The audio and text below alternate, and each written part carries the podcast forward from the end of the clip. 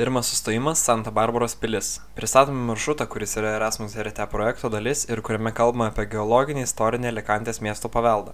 Pirmasis sustojimas yra viename iš aukščiausių miesto taškų. Tai miesto simbolis Santa Barbaros pilis Mačo, iš kurios atsiveria visa Alikantės miesto panorama. Pasirinktas maršrutas prasideda nuo čia ir tęsiasi į šiaurę palei pakrantę. Pirmose trijose stotelėse sužinosime pilies ir jos apylinkių istoriją.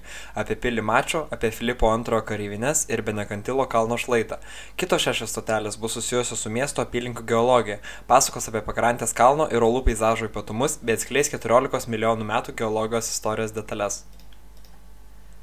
Miesto apylinkės turi labai turtingą geologinį paveldą. Galima išskirti tris svarbiausius taškus pietinėje miesto apylinkė kuri geriau žinoma kaip šviesos miestas išsiskiria geologiniai telkiniai liudijantys viduržemio išdžiūvimą kuris vyko prieš penkis su puse milijonus metų pereinamajame laikotarpyje iš mesinijos į plioceno epochą.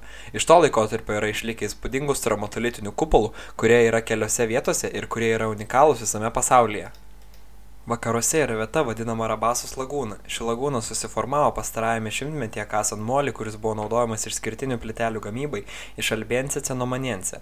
Šioje vietoje vertikalių klinčių sluoksnė atskiria senas gaybos zonas, kurios buvo užlietos paužeminiu vandeniu. Čia visur yra daugybė atodangų, kuriuose yra gausų fosilijų, amonitų ir jūrų ežių, kurie jau buvo ištirti praėjusio amžiaus pradžioje gerai žinomo paleontologo iš Alikantės Gabrieliaus Džimenezo de Cisnero šiaurės vakaruose išsiskiria geologinis kompleksas aplink vila frankuezą vietoje geriau žinomoje kaip lomas del garbinet yra įspūdingas kampinės nesantaikos pavyzdys. Kampinė nesantaika atsiranda kai žemiau esančios uolos yra sulankstytos arba pasvirusios.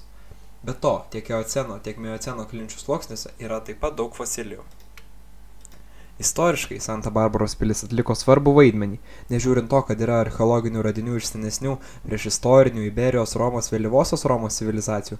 Pirmoji žinia apie pilies egzistavimą ant benekantilo kalno viršūnės yra iš islamo laikotarpio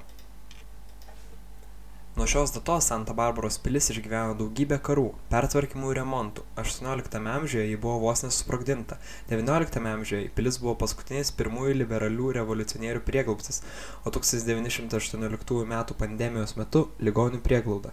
Praradusi karinę svarbą devynioliktame amžiuje pilis buvo pertvarkyta į kalėjimą ir tokią paskirtį išlaikė iki dvidešimto amžiaus vidurio. Ant sienų vis dar galime matyti pilietinio karo metu išgraviruotus kalinių užrašus. Vienas iš jų orihuelos poeto migelio hernandez nuo devyni šimtai šešiasdešimtųjų metų pilis yra laikoma istoriniu meno paminklu ir yra atvira visuomenei. Santa barbaros pilis pasakoja apie alikantės istoriją nuo seniausių laikų iki šių dienų. Keliaukime į kitas stoteles kurios supažindins su alikantės istorija